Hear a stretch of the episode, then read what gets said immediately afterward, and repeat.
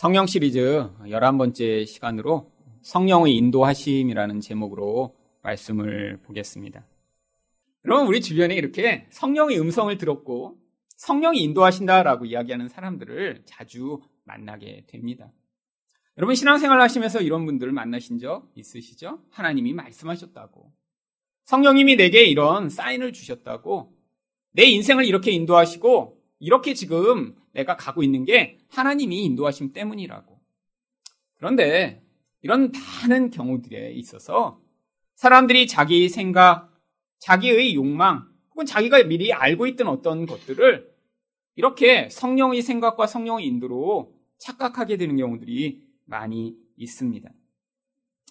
여러분, 그래서 성경에서 도대체 어떻게 성령이 인도하시는지를 우리가 잘 배우지 못하면 우리 인생 가운데서 아주 중요한 문제, 또 혼동하기 쉬운 문제에 대해서 이렇게 우리가 두려움에 빠져 있고 또한 어떤 것을 간절히 원할 때 누군가 기도 많이 한다는 사람이 나타나 우리에게 이게 하나님 뜻이다라고 이야기하면 그 이야기를 잘못 따라가게 되는 경우가 많이 있습니다.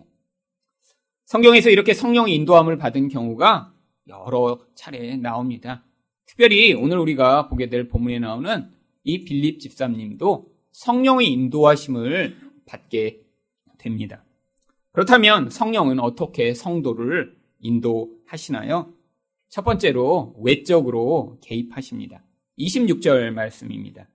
주의 사자가 빌립에게 말하여 이르되 일어나서 남쪽으로 향하여 예루살렘에서 가사로 내려가는 길까지 가라 하니 그 길은 광야라. 여기에 주인공이라 나오는 이 빌립 집사님은 초대 교회에 맨 처음으로 세워졌던 그런 일곱 집사 중에 한 명입니다. 교회 내에 이 사도들만으로 사역을 감당하지 못하니까 이제 성령과 지혜가 충만한 그런 집사님들을 세웠습니다. 사도행전 6장 3절입니다. 형제들아 너희 가운데서 성령과 지혜가 충만하여 칭찬받는 사람 일곱을 택하라. 성령이 충만하다는 건 영적인 것이기 때문에 눈에 보이지도 않고 확인할 수 있는 방법이 없습니다. 그런데 그렇게 내적으로 성령이 충만한 것이 외적으로 드러나는 것이 바로 지혜가 충만한 것으로 드러나는 것이죠. 그래서 교회 내에서 어떤 사람이 이렇게 지혜가 충만한 그런 이야기와 또 그런 선택을 하며 그런 행동을 할 때, 아, 그 사람이 내적으로는 성령이 충만하구나라고 분별을 할 수 있는 것이죠. 결국 이 빌립 지사님은 아주 성령이 충만한 사람이었습니다. 그런데 이렇게 집사라고 해서 뭐 교회에서 일만 하는 것이 아니라 이 빌립 집사님은 북쪽으로 아직 사도들이 가지 못한 곳까지 가서 전도를 시작했습니다. 바로 그 지역이 사마리아였습니다. 사도행전 8장 5절과 6절 말씀을 보시면 빌립이 사마리아 성에 내려가 그리스도를 백성에게 전파하니 우리가 빌립의 말도 듣고 행하는 표적도 보고 한 마음으로 그가 하는 말을 따르더라. 하나님이 이렇게 아직 복음이 전파되지 않은 곳에 가서 복음을 전하니까 큰 능력으로 그와 함께 하셨습니다. 많은 사람들이 예수님을 믿었고요. 또 거기서 아주 큰 부흥이 일어나게 됩니다. 빌립도 처음에는 이런 것들을 기대하지 않았을 것 같아요. 이 사마리아라고 하는 것은 유대인과 아주 적대 관계에 있는 곳이거든요. 근데 갔더니 이렇게 사람들이 예수를 믿고 큰 부흥이 일어나니까 이 빌립도 와 놀랍다 그래서 예루살렘에 전가를 보냅니다. 이 사마리아에 이런 놀라운 부흥이 일어났으니까 와서 좀 도와주세요. 그래서 사도들이 가서 거기에서 사람들을 기도해주고 성령을 받게 하고 또 거기에서 말씀을 전하며 아주 큰 부흥이 일어나고 있는 상황입니다. 그런데 바로 그 순간에 천사가 나타나서 이 빌립에게 그 사마리아를 떠나 남쪽으로 아주 멀리 간 다음에 거기에서 가사라고 하는 곳에까지 이르러 그 근처에 있는 광야로 가라고 지금 지시하고 있는 것입니다. 이런 천사의 지시는 아주 여러 가지 의문점을 만들어냅니다. 첫 번째로 지금 이렇게 부흥이 막 벌어지고 있는데 갑자기 거기서 이 빌립을 떠나서 광야로 들어가라고 하는 거예요. 사실 만약에 교회가 이렇게 막 부흥하는데 갑자기 교회를 떠나라고 담임 목사한테 이야기를 하면 사실 굉장히 곤란한 일일 것입니다. 아마 내가 잘못 성령의 음성을 듣나? 내가 지금 잘못 인도함을 받나? 이렇게 생각하겠죠. 아마 빌립도 그렇게 생각했을 것이기 때문에 이런 마음의 감동이 아니라 천사가 직접 와서 명령을 한 것입니다. 아니 그런데 왜 하나님은 지금 부흥이 벌어지고 있는 이 사마리아를 떠나 그 광야 땅으로 지금 빌립을 보내고자 하신 것이죠? 바로 하나님에게 있어서는 그 광야에서 만날 그 한 영혼이 지금 귀하기 때문이었습니다. 다른 사람보다 하나님의 인도함을 받고 하나님의 뜻에 따라 행동할 바로 그 한 사람을 하나님이 택하셔서 그를 통해서 하나님의 뜻을 전하고 구원의 역사를 이루시기 위해 지금 이 빌립의 마음 가운데 역사하시고 개입하고 계신 것입니다. 그런데 왜 하필이면 예루살렘이 아니라 광야에 가서 만나라고 하신 것이죠? 지금 이 에디오피아 내시는 지금 예루살렘까지 와서 성전 문 앞에까지 왔다가 다시 지금 돌아가고 있는 상황입니다. 지금 예루살렘에는 이미 예루살렘 교회가 견고하게 세워졌어요. 사도들은 거기에 다 있습니다. 거기에 아주 신앙이 좋은 그런 사람들도 많이 있어요. 아니, 근데 왜 그때 하나님이 누군가에게 역사하셔서 가서 그 사람을 만나 복음을 전하게 하시지 않고 모든 것이 다 끝나고 광야로 들어갔는데 왜 그 광야에서 멀리 있는 사람을 데려다가 복음을 전하고자 하신 것일까요? 지금 한 번도 예루살렘 교회가 이런 이방인에게 복음을 전한 적이 없는 상황이었기 때문입니다. 지금 예루살렘에서 이런 일이 벌어졌다라고 하면 사람들이 아주 큰 소동이 났을 거예요. 이 예르피아 내시는 단순히 이방인 정도가 아니라 아프리카에서 온 사람이기 때문에 흑인이었습니다. 아니, 우리랑 피부색도 다르고 저 멀리서 온 하나님과 관계없는 저 사람에게 어떻게 우리가 복음을 전해? 예루살렘 교회가 아직 이런 부분에서 마음이 열리지 않은 상태예요. 심지어는 베드로도 이 사건이 지난 한참 뒤에야 하나님이 극적으로 개입하셔서 그가 고넬료 집안에 가서 복음을 전하며 성령이 임하는 것을 경험한 다음에야 예루살렘 공의회가 모여 그 문제를 가지고 회의를 하기 시작합니다. 그러니까 지금 이 사람은 이런 회의와 모든 과정을 거칠 만한 그런 상황적 여유가 없었던 거예요. 하나님이 급하게 예루살렘이 아니라 광야에서 그를 특별히 만나셔서 그를 구원하실 목적이 있었기 때문에 멀리서부터 빌립을 불러 오신 것입니다. 하나님이 이렇게 성령이 충만한 빌립이었지만 그도 이렇게 광야로 들어가라는 하나님의 음성에 순종할 수 없었기 때문에 천사를 보내 그에게 지시하십니다. 바로 인간이 이렇게 성령의 음성에 민감해도 성령 충만해도 우리가 그렇게 하나님 음성을 온전하게 듣는 것이 어려운 것임을 보여주는 것입니다. 왜죠? 성령의 음성이라는 것은 내적 음성이기 때문입니다. 우리 생각, 우리 마음의 틀에 다 제한을 받아요. 내가 마음으로 생각하지도 않고 내가 그것을 받아들일 수 없는 것에 대해서는 그래서 내적 음성으로 성령이 우리를 인도하실 수 없기 때문에 하나님이 이 빌립의 경우에는 천사를 보내셨지만 우리에게는 천사 같은 그런 주변 사람들을 보내시는 것입니다.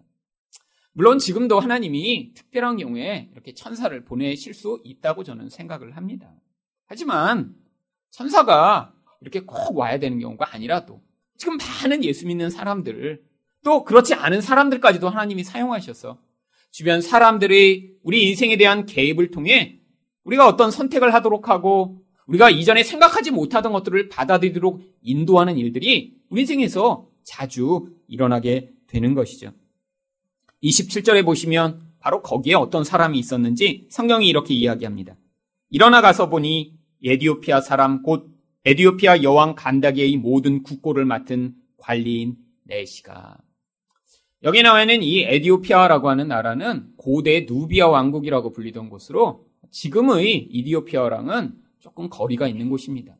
이집트 남부에 있던 어, 그런 왕국이었는데 이것은 예루살렘으로부터 1500km나 떨어진 곳이에요.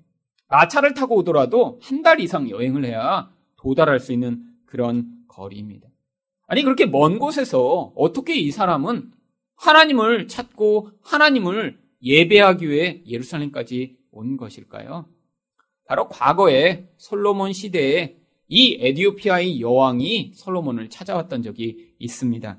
열왕기상 10장 1절과 2절 말씀을 보시면 스바이 여왕이 여호와의 이름으로 말미암은 솔로몬의 명성을 듣고 와서 어려운 문제로 그를 시험하고자 하여 예루살렘에 이르니 아주 오래전에 스바의 여왕이 와서 이 솔로몬을 시험했었는데 이 스바의 여왕의 아들로 말미암아 시작되는 왕국이 바로 고대 누비아 왕국이라고 불리던 에디오피아라고 하는 나라였습니다. 그때부터 이 나라에는 이런 여호와 신앙의 어떠한 가능성들이 있었고 사람들이 그렇게 하나님을 예배하는 사람들이 있었던 것으로 보입니다.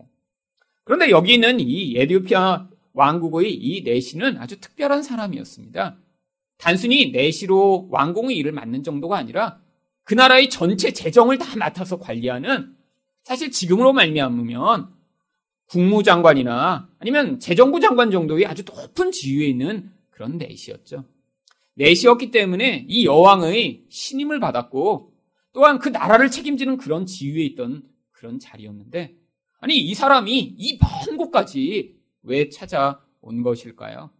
바로 그 사람 마음 가운데 깊은 영적 갈망이 있었기 때문입니다. 멀리서 간접적으로 어떤 구약의 말씀들과 하나님에 대한 이야기들을 들었지만 그가 그것으로 체험을 받을 수 없었던 것이죠. 하지만 이 사람은 그런 갈망이 있었지만 또한 아주 엄청난 장벽을 가지고 있는 사람이었습니다. 예루살렘까지 이렇게 왔는데 그러면 그 앞에서 예배도 드리고 하나님도 경배하고 기도도 하고 해야 하는데 문제가 그가 바로 내시였다라고 하는 사실입니다.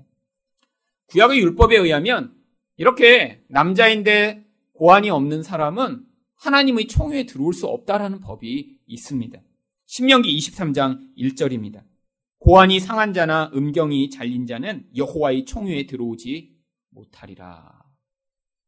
아니 구약의 이 율법 때문에 이 내시는 그렇게 먼 거리를 예루살렘까지 왔지만 아마 성전에 사람들이 일반적으로 들어가는 이방인의 뜰까지도 갈 수 없었던 것으로 보입니다. 멀리서니까 성전 구경만 하고 간 거죠. 그 먼 거리를 찾아와 실제적으로 그가 하나님과의 이런 영적 관계를 맺을 수 있는 그런 기회를 갖지 못한 채로 지금 돌아가고 있는 것입니다. 이런 이 내시의 열정이 27절 하반절과 28절에 있습니다. 예배하러 예루살렘에 왔다가 돌아가는데 수레를 타고 선지자 이사야의 글을 읽더라. 그러니까 예루살렘에 와서 멀리서 이렇게 예배하는 장면들을 이렇게 보고 소리를 듣고 갔지만 그가 그냥 돌아간 것이 아니라 이사야 책을 사가지고 지금 가고 있습니다. 그런데 이 고대의 이런 모든 성경책은 다 양피지에 쓴 두루마리입니다. 그리고 아주 가격이 엄청나게 비쌌습니다. 이 예수님 당시에 이런 책 한 권의 가격이 집 한 채 가격과 거의 맞먹는다고 합니다.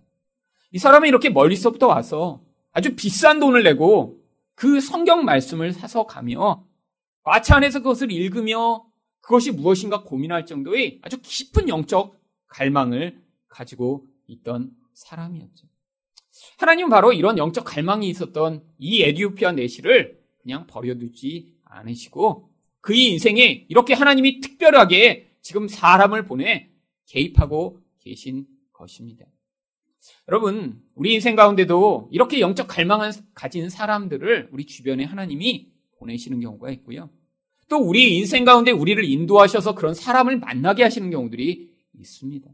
그런데 이런 사람을 만나 그들에게 복음을 전하고 그들이 이런 영적 갈망 가운데 하나님을 만날 수 있도록 돕기 위해서 무슨 일이 필요한가요? 하나님의 그래서 인도하심과 이끄심에 반응할 수 있는 그런 믿음 있는 사람이 필요한 것이죠. 만약에 빌립이 아, 지금 이렇게 부흥이 벌어지고 있는데 왜 여길 떠나라고 하세요? 아, 저는 안 됩니다라고 이런 마음이 아주 좁은 틀을 가지고 있었다면 아마 이 내신은 그로부터 복음을 들을 수 있는 기회를 갖지 못했겠죠. 저희 인생 가운데도 이렇게 여러 명 그런 영적 갈망들을 가지고 있는 사람들을 만난 경험이 있습니다. 그런데 제가 그때 영적으로 더 민감했더라면 아니 이런 영혼에 대한 하나님의 마음과 같은 열심을 가지고 있었더라면 제가 더 개입하고 더 열심을 부렸을 텐데 그렇지 못했던 경험들이 여러 건 또 기억이 납니다. 제 대학교 후배 가운데 한 명을 제가 어느 날 교회를 가다가 이제 버스 정류장에서 만났습니다. 뭐 제가 대학교를 다닐 때 뭐 별로 친한 그런 후배는 아니었고 얼굴만 대충 알고 이름만 아는 정도였는데 그래도 얼굴로 아니까 어 정말 오랜만이다 버스 정류에서 이제 얘기를 했어요. 그래서 뭐, 뭐 무슨 일이냐 했더니 자기 집이 이제 그 근처래요. 그래서 거기서 잠깐 얘기를 하는데 뭐 오빠는 뭐 하냐고 그래서 어, 나는 이제 신학교를 갔다고. 제가 그때 신학교 1학년이었거든요. 아 그랬더니 뭐 이것저것 계속 물어보는 거예요. 근데 이제 그 버스 정류에 서서 이제 몇 가지 이야기를 해줬습니다. 그래서 알고 보니까 이 아이가 이제 대학교 고학년이 되면서 그때 이제 자기 진로와 미래를 놓고 굉장히 고민하던 상황이었는데 아주 영적으로 꽤 깊은 그런 궁금증과 호기심과 갈증이 생겼다고 합니다. 그래서 그때부터 주변에 그런 종교적인 그런 곳을 기웃기웃 처음으로 인생 가운데 해보기 시작했대요. 그래서 몇 주 전에는 성당도 한번 가봤고 또 몇 주 전에는 앞에 있던 그런 큰 절에도 한번 가봤다고 그러더라고요. 그래서 교회도 가봤냐 했더니 교회는 안 가봤대요. 그래서 아 그러면 야 니네 동네 여기 큰 교회들 많으니까 교회도 한번 가봐. 제가 그러고 그냥 갔어요. 저도 바빠서. 그래서 뭐 그렇게 그냥 영적 갈망이 있으면 어딘가 가서 이제 교회도 만나겠지 뭐. 그리고 이제 전화번호만 적은 왔는데 그 당시만 해도 사실 개인 핸드폰과 이메일 같은 것도 없던 시절입니다. 이제 집 전화번호만 받아갖고 왔죠. 아 그런데 그 다음 주에 제가 제가 이제 졸업한 학교에 학생들과 이제 예배를 드리기 위해 갔는데 학교에서 그 학생을 또 만난 거예요. 아 그래서 아 이게 정말 기회구나. 그래서 이제 그때 같이 우리 이제 예배를 드리는데 우리 캠퍼스에서 드리는 예배에 와서 같이 예배를 드리자. 어 그랬더니 그러겠대요. 그래서 와서 그날 같이 예배를 드렸습니다. 마침 그날 예배 때 제가 말씀을 전하는 게 아직도 기억이 나는데 요한복음 4장의 이 수가성 여인이었습니다. 깊은 갈망을 가지고 예수를 찾는 그 여인이 마치 제 후배인 것 같은 거예요. 아, 그래갖고 제가 그 아이를 염두에 두고 계속 설교를 했어요. 그래서 뭔가 좀 가능성이 있겠지. 그래서 그 후배한테 얘기했습니다. 아, 예배 드리니까 어떠냐고. 뭐 괜찮대요. 어, 괜찮대요. 그래서 이제 아, 그러면 너 교회 좀 다녀라. 그랬더니 아, 아직은 마음을 못 정했대. 그래서 저도 아, 그러면 마음이 좀 정해지면 연락을 해. 그렇게 하고 이제 왔는데 자꾸 생각이 나는 거예요. 그래서 이제 그 아이 집에 전화를 했는데 아 이게 걔가 받아야 되는데 이제 자꾸 다른 사람이 받는 거예요. 그래갖고 아 누구 있나요? 그랬더니 아, 없다고. 네 알겠습니다. 그리고 전화 끊고. 아 그러다가 이제 저도 뭐 전화가 개인적으로 되고 그래야 연락을 하는데 몇 번 하다 그러니까 관둬버렸습니다. 그리고 나서 한 6개월쯤 지나서 다시 학교에 제가 이제 대학생들과 예배를 인도하러 갔는데 식당에서 밥을 먹는데 걔가 또 눈앞에 또 나타나는 거예요. 아, 그래서, 야, 이렇게 자주 내가 전화도 몇 번 하고 그랬는데 안 되더니, 아, 요번에 또 만났구나. 그런데 주변에 여러 명이랑 같이 있는데, 아, 저랑 마, 만나서 얘기를 이렇게 제가 그 뒤에서 서는데, 아, 자꾸 눈빛과 모든 표정이 너무 불안한 거예요. 그래서 일로 와봐. 나랑 좀 얘기 좀 해보자. 그랬더니 옆에 있는 사람들이 붙잡더니 누구신데 얘 지금 이 학생이랑 얘기하려고 그러냐고 막는 거예요. 아, 그래서 제가 선배입니다. 졸업한 선배인데 얘기 좀 하려고 그런다 그랬더니 그 아이가 나와서 얘기하려고 나오는데 옆에 두 사람이 같이 따라 나와서 같이 저랑 얘기를 하더라고요. 그 누구냐 그랬더니 증산도 모임이래요. 그 6개월 동안에 증산도에 들어가서 이미 다 수련을 받고 아예 증산도 멤버가 돼서 이제는 홀로 다른 사람과 만나지도 못하도록 서로 감시하면서 그 모임에 들어가 있더라고요. 그래서 그 다음에 이제 뭐 연락이 끊어지고 지금 오랜 시간이 지났지만 제 마음에 아직도 많은 그 아이를 생각할 때마다 안타까움과 죄책감이 있습니다. 그때 그렇게 영적 갈망으로 교회도 가보고 성당도 가보고 절도 가보던 그 아이를 어떻게든 내가 계속해서 좀 더 교회로 인도하고 하나님을 만날 수 있도록 개입했어야 하는데. 이렇게 여러 번 특별하게 만나는 기회를 가졌으면서도 그 기회를 놓치고 아, 지금 당장 하지 않아도 되겠지라고 했다가 결국에는 다른 이런 악한 무리에 들어가 거기에서 정말 눈빛도 달라지고 그 아, 사람들에게 통제받으며 사는 저런 인생을 살게 되다니 지금도 생각을 하면 너무나 안타까운 일이죠. 여러분, 사람들 가운데 이런 많은 갈망과 갈증을 가지고 있는 사람들이 주변에 있습니다. 근데 우리가 영적으로 민감하지 않으면 우리가 다른 사람들에 대한 그런 나 중심적 사고에서 벗어나 다른 사람들을 기억하고 섬길 수 있는 그런 수준으로 우리 시각이 변화되지 않으면 우리는 그 주변에서 그렇게 고통하고 외로워하고 있는 사람들에게 눈을 돌리지 못하는 거예요.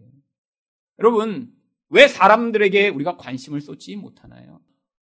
인생 가운데 나의 관심과 나의 모든 생각의 중심 가운데 벗어나지 못하고 있기 때문입니다.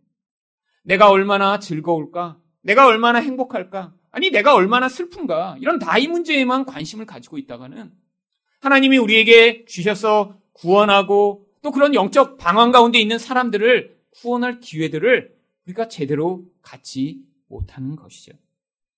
두 번째로 성령은 어떻게 성도를 인도하시나요? 성령의 감동으로 개입하십니다. 29절 말씀입니다. 성령이 빌립더로 이르시되 이 수레로 가까이 나아가라 하시거늘.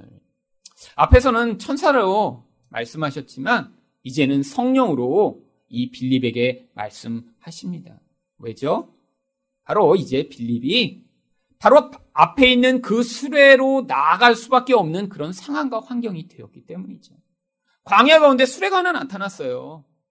분명히 그러니까 지금 빌립은 마음으로 어, 저 수레에 특별한 사람이 타고 있겠구나 그런 생각을 하고 있으니까 그때 성령이 역사하시기 시작한 것입니다.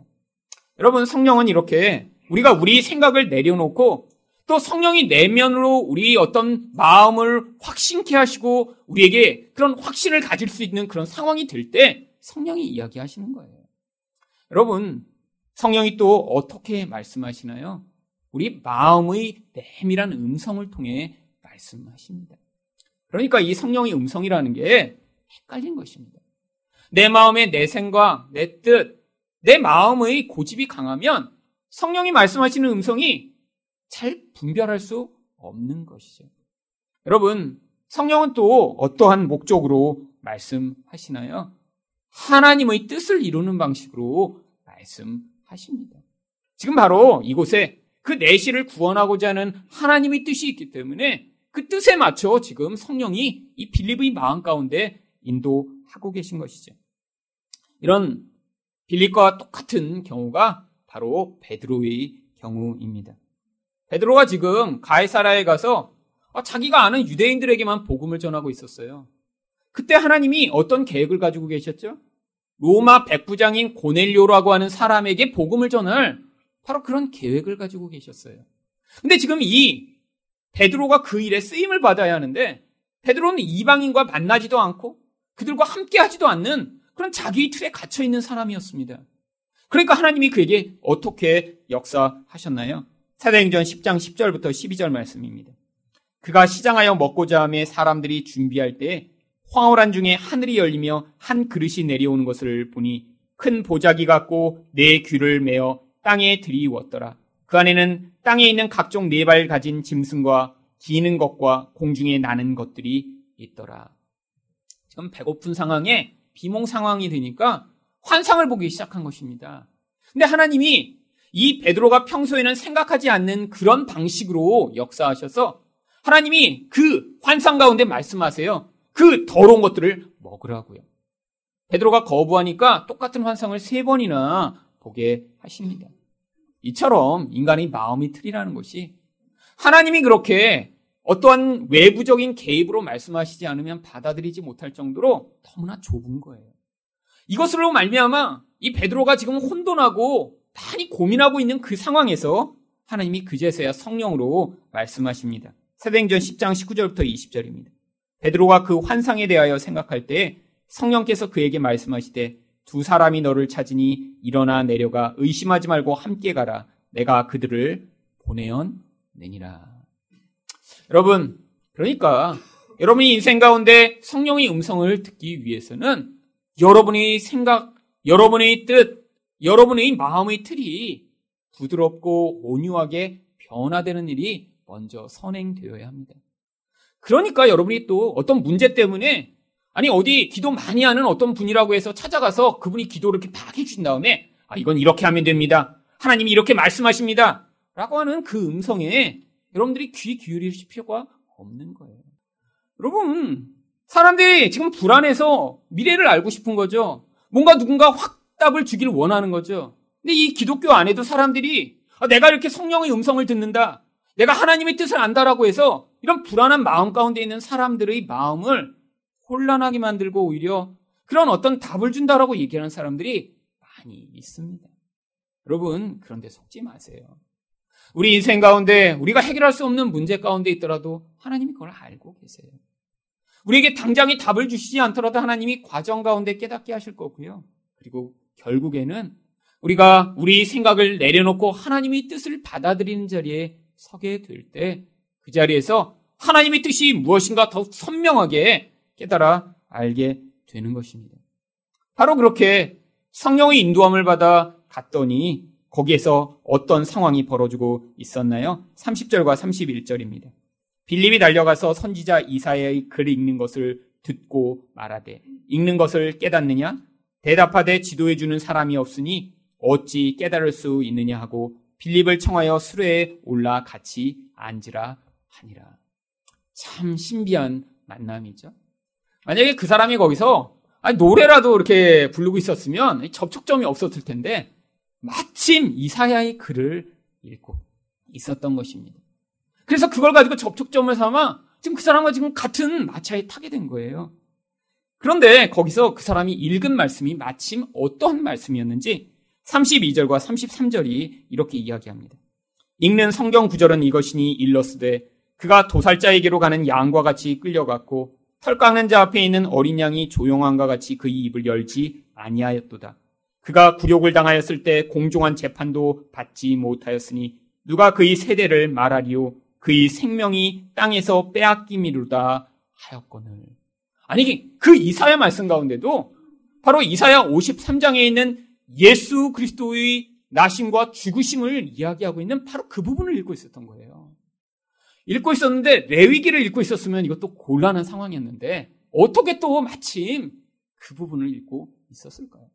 여러분 하나님이 모든 타이밍을 지금 주관하고 계신 것입니다. 지금 이 빌립이 원래 있었던 사마리오부터 이 가사까지 오려면 3, 4일이 걸리는 길이에요. 하나님이 이 모든 타이밍을 지금 주관하시고 미리부터 그를 불러다가 그 모든 타이밍에 이 모든 상황들이 역사되도록 이미 개입하고 계신 것이죠. 여러분, 하나님이 우리 인생 가운데 그렇게 인도하시는 거예요. 하나님의 타이밍이 가장 좋은 타이밍입니다. 우리는 우리 생각으로 어떤 타이밍을 자꾸 우리가 만들어내려고 그래요.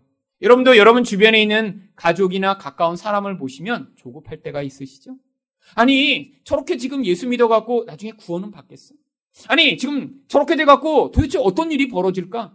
아니, 지금 마음이 조급하면 어떻게 됩니까? 사실 사람의 인생 가운데 자꾸 개입하고자 하는 거예요. 여러분, 근데 개입하니까 잘 되시던가요? 여러분, 자녀 인생에 개입하니까 그 자녀가 막 신앙이 쑥쑥 잘하시나요? 그런 경우는 없습니다.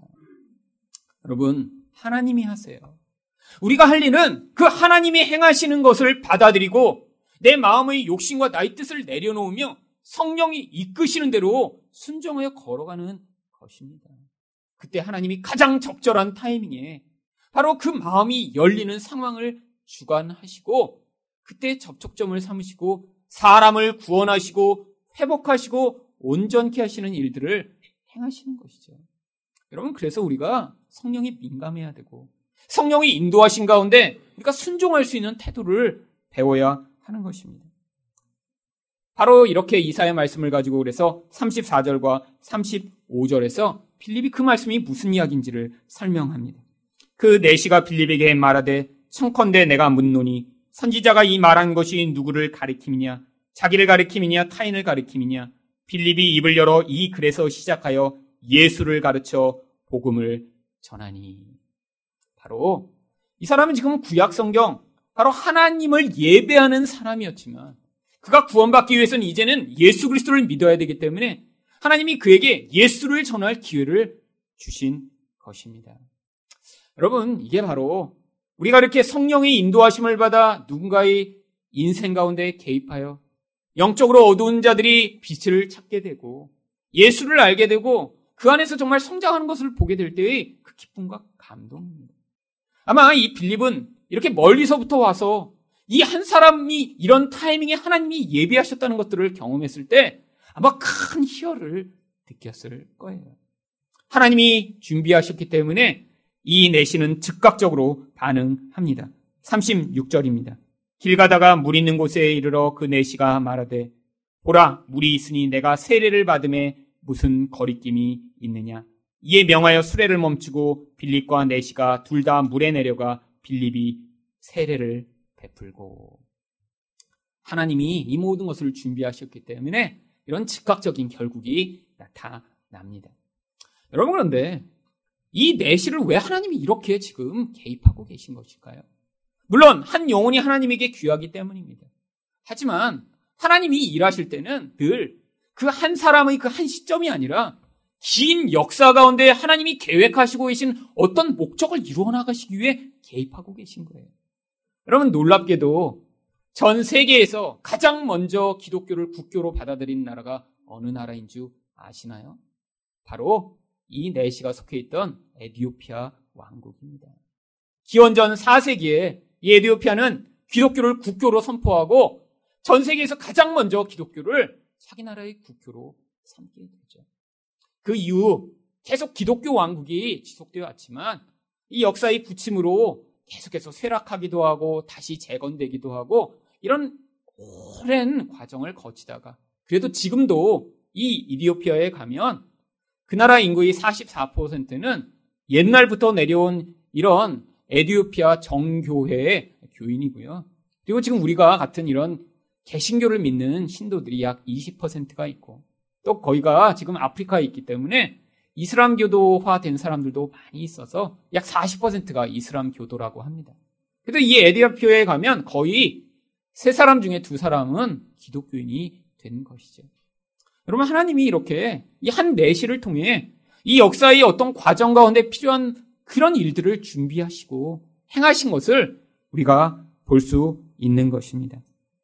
여러분, 저는 이 하늘 사랑 교회가 바로 이런 이 시대 가운데 예수 그리스도를 만나지 못한 많은 사람들에게 복음을 흘려보내는 이런 빌립 집사와 같은 역할을 하게 되기를 원합니다. 여러분, 얼마나 많은 사람들이 교회를 다니며 성경을 알고 있다고 생각하나요?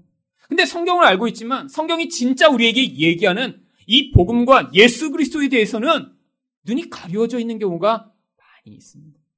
여러분, 이 빌립이 이 내시에게 증거한 대로 여러분 성경은 창세기부터 계시록까지 우리가 어떻게 예수 그리스도로 말미암아 구원을 받을 수 있는지를 가르치고 있는 거예요. 이 땅에서 어떻게 복을 받고 어떻게 하면 사회생활을 잘하고 어떻게 하면 성공하고 어떻게 하면 자녀가 말을 잘 듣는가를 성경이 이야기하고 있지 않습니다. 인간이 죄인이라 하나님으로부터 멀어져 그 생명을 받을 수 없는 상태로 살아가고 있는데 그렇기 때문에 우리가 예수를 믿어야 하고 하나님이 우리 인생이라는 과정을 통해 지금 개입하고 계심으로 말미암아 우리로 하여금 구원받는 자, 예수를 믿는 자, 그래서 자기를 하나님으로 섬기고 자기가 원하는 그 욕망을 자기 인생의 목표로 살아가던 그런 자리로부터 예수 그리스도의 인도함을 따라 하나님의 생명을 흘려보내는 자가 되기를 원하시는 이 복음의 메시지를 우리만 듣고 마는 것이 아니라 여기 있는 모든 분들이 바로 이런 빌립 집사처럼 세상 가운데 그런 복을 흘려보내는 자들이 되기를 예수 그리스도 이름으로 축원드립니다. 지금 이곳은 사실 상황적으로 볼 땐 이 빌립이 에디오피아 내시를 만난 것 같은 광야일지도 모릅니다. 여러분이 생각하시기에 사실은 여기가 뭐 호화롭고 모든 것이 갖추어진 것은 아니죠. 여러분, 저희 교회 이제 개척한 지 3년 되었어요. 3년 만에 지금 드럼 이제 갖춘 거고요. 이제 조금 조금씩 이제 모양을 갖추고 있습니다. 여러분, 하지만 이런 외형적인 것보다 더 중요한 것이 무엇이죠? 우리 마음이 이렇게 빌립과 같이 영혼을 향해 생명을 흘려보낼 수 있는 준비를 하게 되는 것이죠. 그래서 여러분 한 명한 한 명이 여러분 주변에 있는 이런 영적으로 방황하고 복음의 진리를 깨닫지 못하고 정말 인생 가운데 있는 문제를 해결하지 못해 방황하는 그 영혼들에게 이 생명을 흘려보낼 수 있는 사람들로 준비 되었을 때 하나님이 이 교회에 모인 이 많은 성령의 인도함을 받는 사람들을 통해 한국 교회와 또 열방 가운데 그 생명을 흘려 보내실 것이라고 저는 믿습니다. 이 교회가 그런 복음을 흘려 보내는 교회가 되기 위해 우리가 먼저 복음의 근원에 견고히 서서 우리 인생을 향한 하나님의 계획을 받아들이고 또한 하나님 말씀 가운데 있는 이 복음의 메시지를 선명하게 우리 인생의 마음의 틀로 받아들이셔서 여러분 인생이 모든 것들을 판단하고 생각하는 기준이 세상의 기준 아니 그런 종교적 기준이 아니라 바로 예수 그리스도로 말미암는 그 온전한 기준으로 여러분의 삶이 근거 될 때 우리를 통해 이런 생명이 계속해서 흘러갈 수 있을 것입니다. 마지막으로 성령은 어떻게 성도를 인도하시나요? 새로운 길로 이끌어 가십니다. 39절 상반절 말씀입니다. 둘이 물에서 올라올 새 주의 영이 빌립을 이끌어 간지라. 여러분, 이렇게 지금 당장 세례를 받았는데, 아니, 조금 더 같이 가면서 좀 제자 훈련도 하고 예수님에 대해서 조금 더 가르쳐 주고, 아, 그러면 좋지 않을까요? 그거는 바로 우리의 생각이죠. 여러분, 하나님이 인도하시는 방법은 인간이 계획하고 목적하고 뜻하는 것과 늘 다른 방식으로 움직이십니다. 여러분, 왜 빌립을 이끌어 가신 것일까요? 하나님이 빌립을 통해 예비하신 다른 사역이 있기 때문이죠. 그러면 이 에듀피아 네이시는요, 하나님이 그를 향한 다른 계획과 목적으로 분명히 그도 성장할 기회를 지금 예비하고 계신 것입니다. 여러분, 어떤 사람의 성장, 어떤 사람의 변화, 아니, 이 한국교회가 왜 이런 수준과 이런 모습을 가지고 있느냐도 하나님이 계획 안에 존재하는 거예요. 이런 사역을 여기서 마쳤더니 네시와 이 빌립이 어떠한 결과가 나타났는지 39절 하반절이 이렇게 이야기합니다. 네시는 기쁘게 길을 감으로 그를 다시 보지 못하더라. 이런 복음을 전해 듣는 기회가 바로 빌립을 통해 이 네시가 여기서 끝난 거예요. 하지만 그는 그때 그가 정말 얻고 싶었던 답을 얻은 것입니다. 그런데 하나님이 이 빌립을 향해서는 또 다른 계획을 가지고 계십니다. 40절입니다. 빌립은 아소도에 나타나 여러 성을 지나다니며 복음을 전하고 가이사라에 이르니라. 이 아소도는 지금 이 가사로부터 또 북쪽으로 100km나 떨어진 곳에 있는 북쪽 성입니다. 갑자기 거기 나타나서 또 거기서 복음을 전하다가 가이사라라고 하는 아주 번성하던 북서쪽의 그런 항구 도시에 정착을 하죠. 그래서 그로부터 20년이 지나서도 또 빌립이 그곳에서 사역을 하고 있었음을 사행전 21장 8절은 이렇게 이야기합니다. 이튿날 떠나 가이사라에 이르러 일곱 집사 중 하나인 전도자 빌립의 집에 들어가서 머무니라. 바로 바울과 일행이 20여 년 후에 그곳에서 계속 사역하고 있던 이 빌립 집사를 만난 이야기를 성경이 기록하고 있습니다.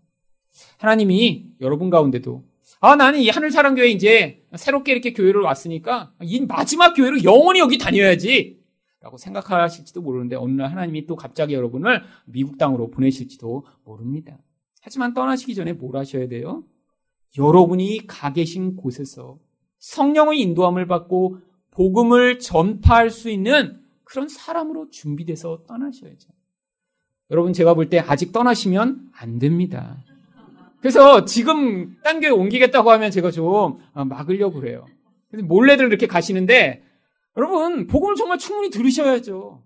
그래서 예전에 듣던 거랑 정말 왜 다른가? 성경이 왜 예수를 이야기하는가?